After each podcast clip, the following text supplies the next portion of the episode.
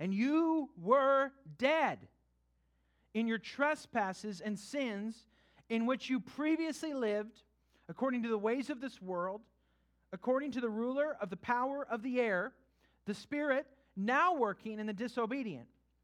We too all previously lived among them in our fleshly desires, carrying out the inclinations of our flesh and thoughts, and we were by nature children under wrath, as the others were also. But God, who is rich in mercy, because of his great love that he had for us, made us alive with Christ, even though we were dead in trespasses. You are saved by grace. He also raised us up with him and seated us with him in the heavens in Christ Jesus, so that in the coming ages he might display the immeasurable riches of his grace through his kindness to us in Christ Jesus. For you are saved by grace through faith, and this is not from yourselves, it is God's gift, not from works, so that no one can boast. For we are his workmanship, created in Christ Jesus for good works, which God prepared ahead of time for us to do. Let's pray. Father, open us up to your word. Open your word up to us. May you transform us. May you settle these truths deep in our heart. May we begin to look at the world through lenses of this text, that we would not define reality by what we perceive or what we assume, but by what you have told us reality actually is. And we pray these things in Jesus' name. Amen. So every once in a while, I like to watch cooking shows. And uh, so one of my favorite cooking shows is Chopped. So you ever seen Chopped? It's a cooking competition show, and they have this mystery basket of ingredients, and, and they you know have to try to make something creative and tasteful and all this stuff. Well, I can't count the number of times where someone is cooking and they got a saucepan on the stove, and they're saying that they're making some sort of a reduction. Reduction in cooking, some of you are cooker, you know, cookers, yes. Chefs or, yes, cookers, yes, cookers. This is how we, we speak good grammar here at Cross United Church.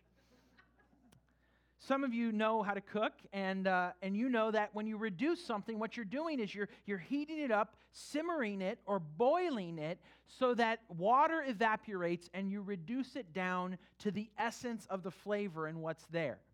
Well, if you literally boiled down everything that we do as Cross United Church, if you simmered it and boiled it down until everything extraneous had evaporated, you would be left with one word.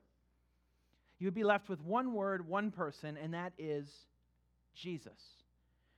Now, we talk about in this context how Jesus is not like people don't know the name of Jesus. It's not like people have never heard of Jesus. But it's that Jesus has become, on the one hand, sort of this cliche. It's sort of this religious, spiritual cliche. Or on the other hand, just like a, another way to express frustration. It's sort of like a cuss word. So people know the name of Jesus, but what they don't know is the real power of who Jesus actually is. So if you reduce down who we are as a community, all that we have, all that we have to offer, all that, all that we are, the only reason it matters is because of that one name, Jesus. We talk about wholehearted worship. Wholehearted worship is impossible apart from Jesus. We talk about authentic community. It's impossible to really get into the nitty gritty of knowing and loving one another apart from Jesus. We talk about mission. We talk about purpose. We talk about doing something that matters in the world. And it's impossible to really, truly pursue a meaningful mission in life apart from Jesus. Everything we talk about as a church boils down to Jesus. And so, we're going to see in this text in Ephesians chapter 2 is we're going to see when you boil it down, what is life without Jesus actually like, and what is life with Jesus actually like. And just to summarize it, to give you kind of a, an overarching summary, life without Jesus is actually death. There we go. Life without Jesus is actually death, but life with Jesus is actually life. Now, I know that some of you are skeptical about this, or maybe just you're not quite sure, because we're talking about things that are invisible. We're talking about things you can't objectively prove. So, I'm going to talk to you this morning about spiritual realities that you can't point to and you can't see with your eyes. We're, we're talking about things that are not, you can't add up like an equation and prove that it's true. When you think about it, though, the most important things of life fall into this category. I talked last week about how can I prove that I love my wife? I can't show you, I can't give you a formula. I can't say, I can't prove it like I can prove that 2 plus 2 equals 4, or that, you know, uh, that this pulpit is, is here and it's black. I can't prove that to you. What I can do is I can tell you stories about our life together. You can watch our life together and you could see the way I treat her and how I speak to her. And you could say, yeah, he's not perfect, but I think he genuinely loves her. You take all of this evidence and you begin to build a cumulative case that something invisible like love is actually true and is actually there. Well, I think it's the same with the truth about God and the truth about spiritual things. I can't put 2 plus 2 equals 4 and prove it to you beyond beyond what you may consider a reasonable doubt, but I can tell you stories and I can point you to things the scripture says that when you add it up, make sense of the world as we actually experience it. And so, if you're skeptical, maybe it's your first time back in church, maybe you're not sure if you believe uh, in Jesus or you're not sure about even religion in general, what I'm asking of you is to, to just listen in with an open mind and see does this make sense of the world that you actually live in? Does this explain things in a way that maybe another system of explanation doesn't, or the way you tend to look at the world doesn't explain things? Because what reality is, as Christians, we believe what reality is, is that life without Jesus is actually death, and life with Jesus is actually life. So let's look at Ephesians 2 1 through 3. Look at Ephesians 2 and 1 through 3. There we're going to see life without Jesus. The first thing we see about life without Jesus is that anyone who is living life without Jesus is actually dead. And you know, so so they are quite literally like the zombies from The Walking Dead. They are literally, they have animation, they have motion, they have some sort of, of, of some sort of form of life, but they are not actually alive. Every person who is outside of Jesus is a spiritual zombie. That, that's, that's what the Bible teaches us. And it's, it's hard to wrap your mind around that. But we know this is true because every person dies physically. The reason physical death is a thing is not because it's a natural process of, of the way nature works, it's because spiritual death leads to physical death. That spiritual death is, is shown in the physical death of every person who has ever lived. It says there in verse 1 You were dead in your trespasses and sins. You were dead in your trespasses and sins. Every person who's ever lived has been born, stillborn, spiritually speaking, because of sin, because of rebellion against God, because of running away from the way that God designed the world to work and what God called the world to be and what God called us to be. Number two, Life without Jesus. Living life without Jesus means, some, means you are imprisoned. Look at verse 2. It says, In which you previously lived according to the ways of the world, according to the ruler of the power of the air, the spirit now working in the disobedient. Now, the, the, the, the word there for lived, some of your translations um, will say walked. And that's because literally it's a metaphor for life, is, is how you walk, how, how it's, it's the way you live your life, the manner in which you live your life is, is, is your walk, your journey, your path. And what, what, what the text says is that apart from Christ, apart from Jesus, that you are imprisoned to the ways of this world and the ruler of the power of the air.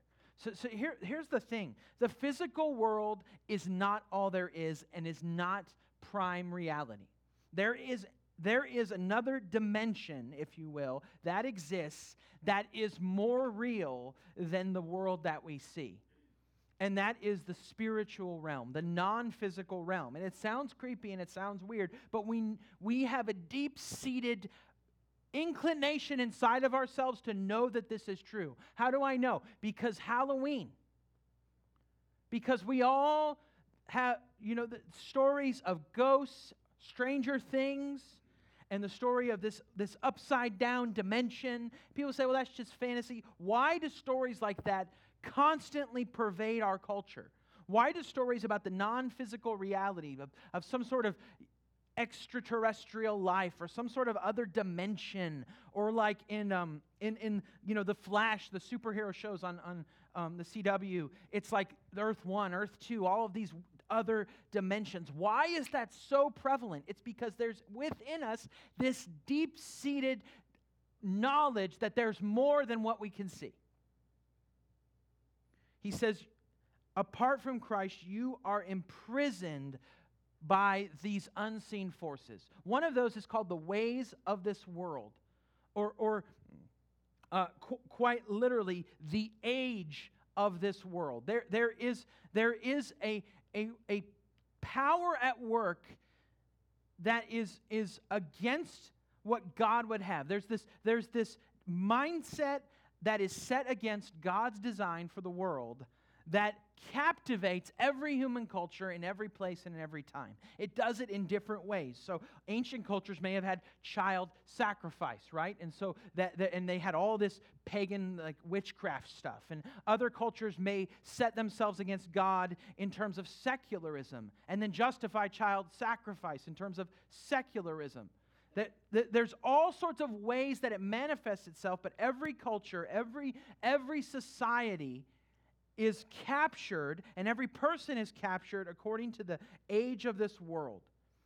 And according, to, it says there, to the ruler of the power of the air, the Spirit now working in the sons of disobedience. This gets really weirdly spiritual really fast. And this is talking about the devil. Not like the cliche, like Dana Carvey, the church lady on SNL, Satan, you know, like, but this is real stuff. There is real spiritual stuff happening in the world. It's um, as as as he says here, um, he says you are captive according to the ruler of the power of the air, the spirit now working in the disobedient. The reality is there's no such thing as a non-spiritual person. Every person lives a spiritual life. Every person follows a spiritual path. It's just what spirit are they following? Uh, I love the movie The Usual Suspects. You know, I don't know if anyone's ever seen it. I'm not recommending it. If there's any bad stuff in there, it's not recommended. But um, you know, at the end of the movie, there's this quote, and you've heard it, I'm sure, where where it's talking about this this infamous uh, criminal, and it says uh, Keyser Söze, and it says the greatest trick the devil ever pulled was convincing the world he doesn't exist. This, this is what we see at play in our world that we are imprisoned to spiritual forces. We're captive to spiritual forces. Third, we're addicted. Verse 3 We too previously lived among them in our fleshly desires, carrying out the inclinations of our flesh and our thoughts.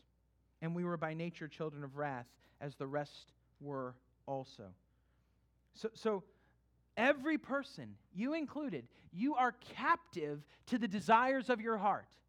And without Jesus, the desires of your heart bend in a selfish direction. That is the essence of sin. That is the essence of rebellion against God. It is putting self above God, and therefore everything ends up circling around yourself. And, and let's just let's just for a second let's just pretend that God didn't like write the Ten Commandments. That, let's just take that. Let's set that aside just for a minute, and let's just talk about your own standards. You have a standards for the way you want to treat your kids. You have standards for the way you want to talk to your spouse. You have standards for the way you want to live uh, life. You have standards for how you want to eat. You have standards for how you want to do, you know, exercise. You have all these standards that you have, and you never live up to them perfectly. Let alone God's standards, you don't even live up to your own standards because you're captive to the desires of your heart. This is why New Year's resolution, right? Your New Year's resolutions, you are, you know, every year people make these resolutions and they, they keep them and maybe they start a new habit, but nobody keeps them perfectly all the time. We don't live up to our own standards, let alone bringing in now God's standards. We're captive to the desires of our hearts. We are captive to what we most desire.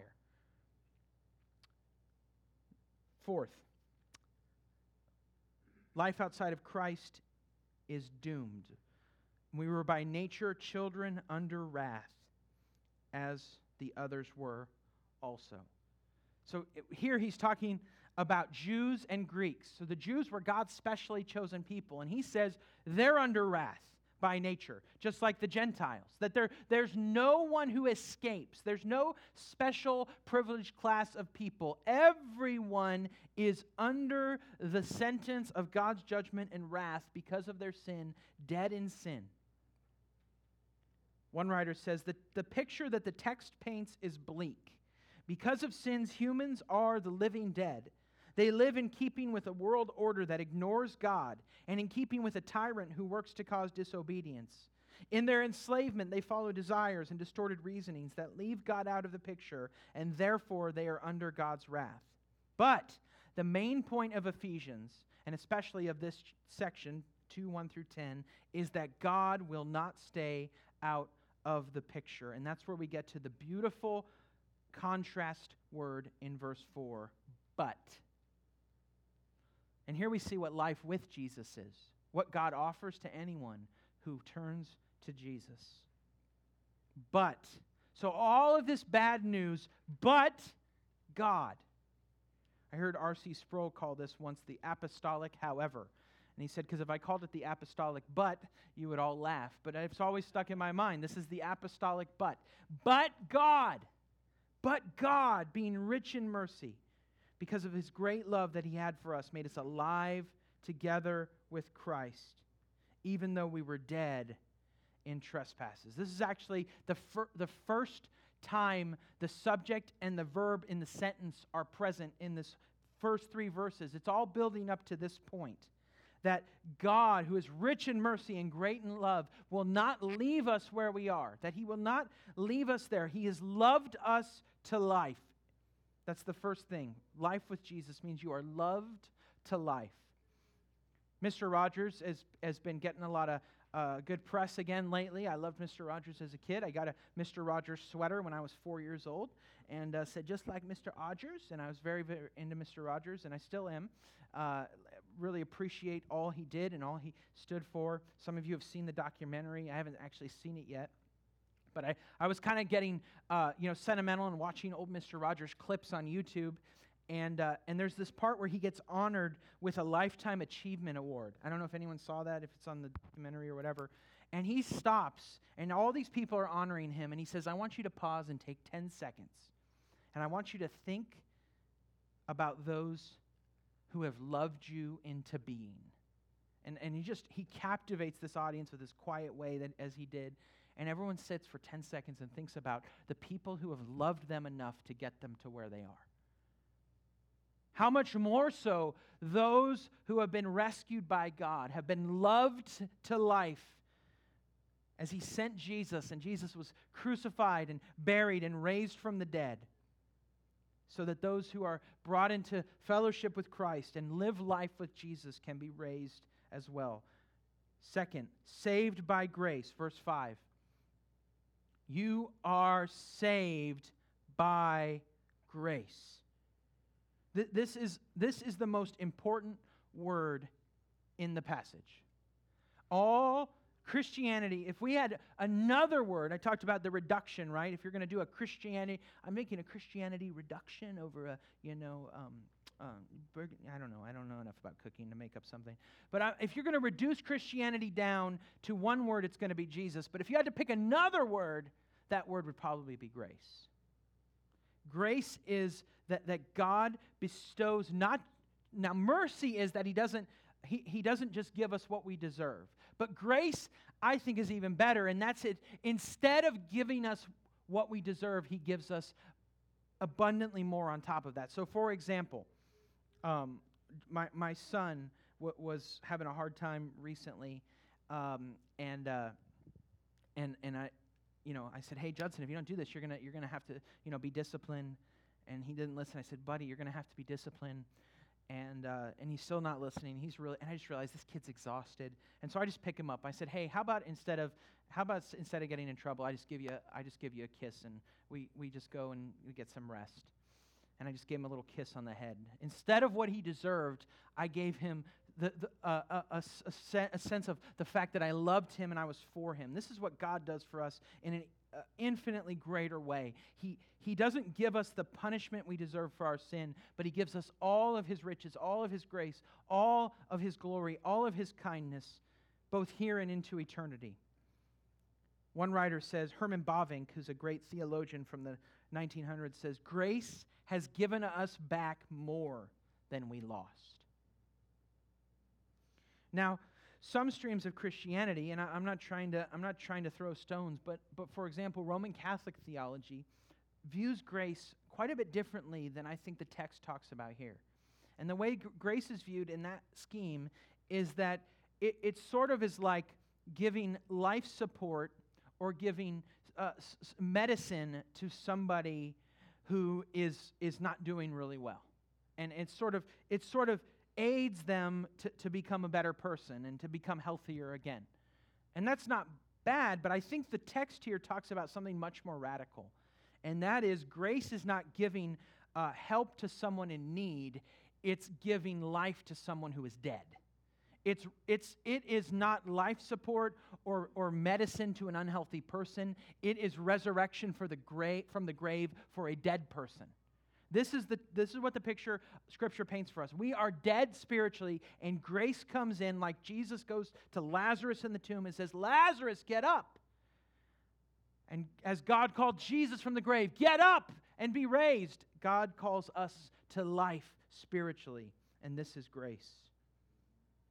Number three, in, we are enthroned in glory. Look at verse 6. He raised us up with him, and he seated us with him in the heavens in Christ Jesus. Um, so, what is, one writer says, what is true of Jesus is true of us.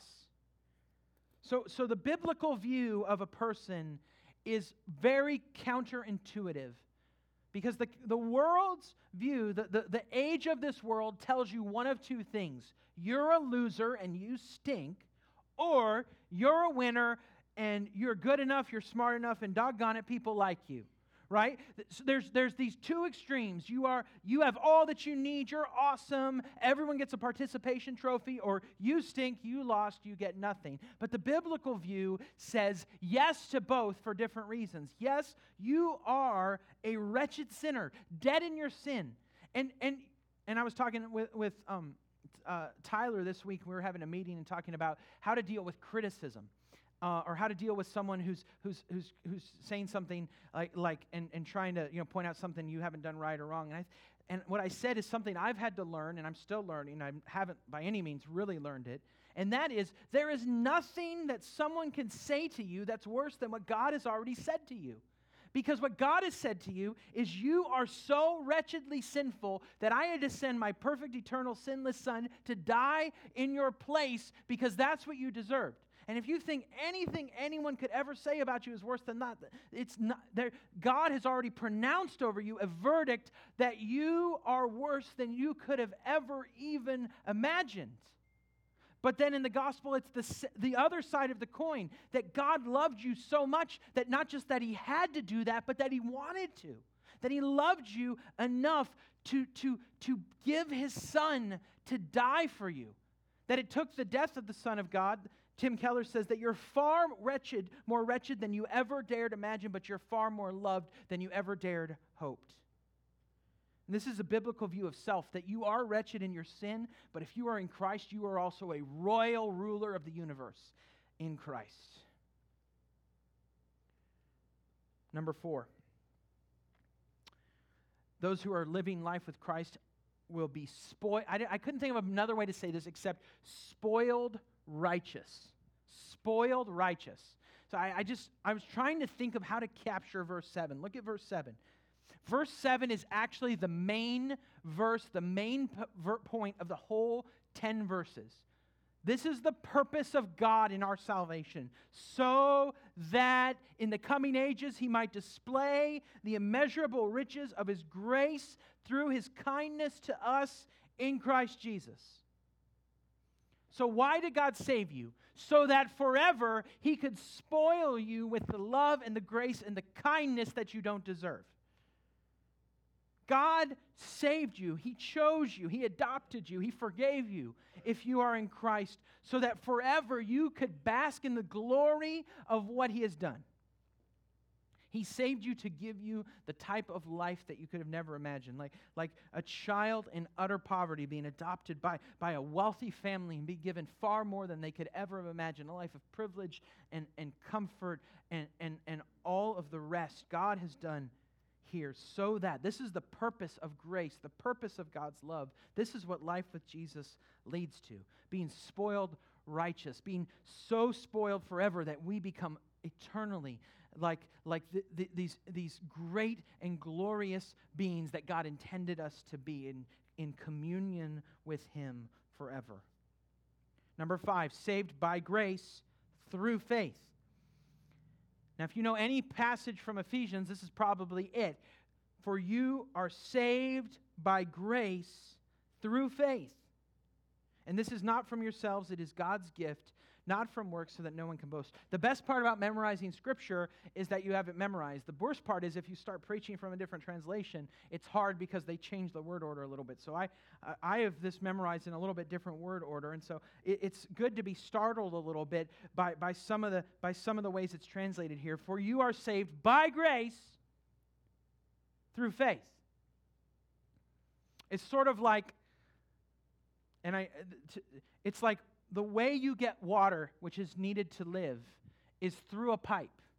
Or the way you get medicine that, that's needed uh, for health is through maybe an injection of a needle. So, so grace is what brings life, and faith is how we appropriate grace. It's the instrument, it's by grace through faith. Um, one writer says this People who believe do not merely assent to certain ideas, they are bound to God and live in response to Him. Salvation does not come from believing ideas or an emotional decision, but from being bound to Christ. Another writer goes on to say the life of true faith cannot be that of cold, metallic assent in the mind. It must have the passion and warmth and love of communion. So, so, faith is not just mentally saying, okay, that makes sense, but it is a wholehearted embrace that this is what is true of me and this is what is true of the world. For you are saved by grace through faith, and this is not from yourselves, it is God's gift, not from works, so that no one can boast. We live in a world of boasting, right? That's all social media is. It's digital boasting. It's curating the best parts of your life and putting it out there so you can like humble brag about it, right? So, oh, it's such a great day. It's such a beautiful day. My kids are beautiful, you know, and then you and then I, I was listening to something recently, a podcast, and they're talking about, you know, the no filter hashtag. You post something on Instagram and you say hashtag no filter because you didn't like adjust the picture, but what you don't say is that you have 19 of the same picture because it was out of whack or it was out of alignment or the kids weren't smiling or whatever. And you've you've carefully curated this picture of your life digital boasting. This is this is our inclination as people to want to be seen as having it together and having it ha- having a life worth envying. But here the text says no no no. You are saved by grace through faith as a gift no one can boast. You can't boast about what you didn't earn you can only rejoice that you have it. You, you can boast about the one who gave it to you, but you can't boast about yourself. And then finally, number six, life with Jesus makes you both a work of art and an artist. For we are his workmanship, created in Christ Jesus for good works, which God prepared ahead of time for us to do. So, this word here, for we are his workmanship, is actually the Greek word poema, where we get the word poem. It, it, it refers to a masterpiece, it refers to something that is done by an expert in, in their field and, and is something that, that people marvel at. This is what God is doing in the life of a person who lives life with Jesus. He is making them, He's making you into a beautiful work of art. He is making you into something that people are going to marvel at for eternity. They're going to see you and say, I am amazed at what God has done in your life. This is amazing. This is beautiful. Like, like people go to museums and they see these beautiful works of art from hundreds or maybe thousands of years ago. They, they see the, these masterpieces and they marvel even now. This is what God is doing in the life of a person who lives life with Jesus, who has been raised from spiritual death and given spiritual life. But then he says, we are his workmanship, created in Christ Jesus for good works. So we don't just become a work of art, sort of sitting on the wall for people to marvel at. We actually become sort of apprentice craftspeople ourselves to be able to make works of art in the world as well. We begin to, to, to make something that is beautiful with our lives. And we, we, we, we partner with God in other people's life becoming a work of art. And we, we pour into people and we begin to help God shape in them we begin to partner with God as he, He's chiseling away the stuff to, to, to make these beautiful masterpieces of His grace. And He allows us to be a part of that. He's gifted us in so many different ways. And so some of us, we, we, you might do that um, and, and by, by helping with kids ministry sometimes. And you, you're pouring into these kids and you're hot and they're grumpy and it's like, oh my gosh, these kids, especially, you know, like, oh, oh my goodness, is this making any difference? Yes, it is or, or you're, you're, you're meeting with someone once a week, or you're coming to Bible study and you're, you're contributing to the discussion. You're saying, well, this is kind of what God uh, is teaching me through this passage, or this is, this is what's going on in my life, and, and I'd love to help, help you be encouraged like, about what Jesus' love means uh, and what it can mean for you. Or you come early and you help set up, or what, any thousand number of ways that you partner with God to make a masterpiece as you have been made into a masterpiece.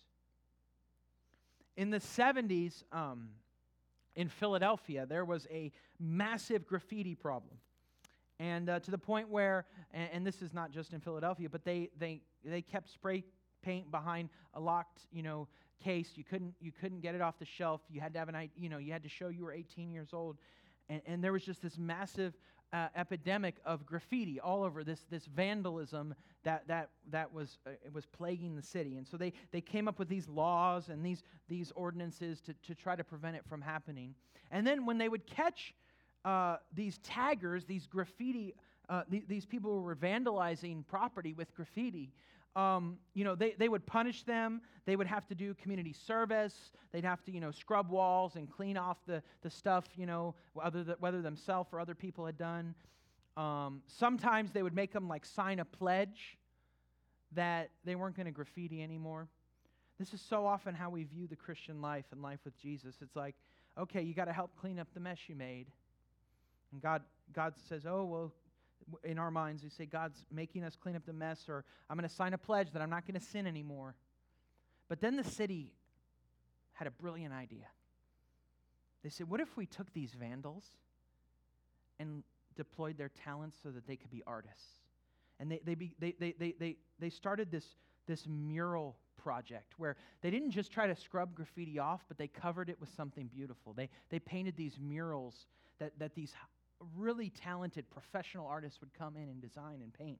And what they began to do is they began to take these graffiti vandals and they began to train them with these professional artists so that they could take this, this, this, this skill that they had used for destruction and use it for something beautiful. And they began to apprentice these graffiti vandals to become artists. And they, and they began to have these, these, these vandals partnering with these, these professional artists, and they began to be a part of not just scrubbing off the destruction, not just pledging that they wouldn't do it anymore, but to make something beautiful.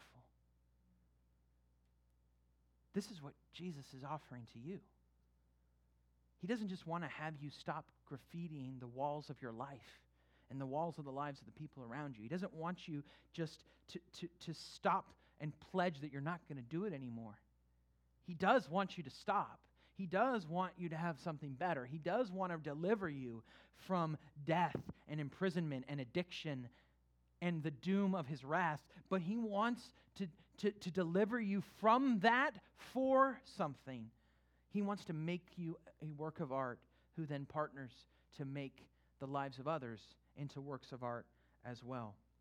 This is why this is why if you reduce the church down and we say Jesus, this is what Jesus does. He takes vandals and he makes them into artists. He takes criminals and he makes them into genius artists in partnership with the greatest artists of all.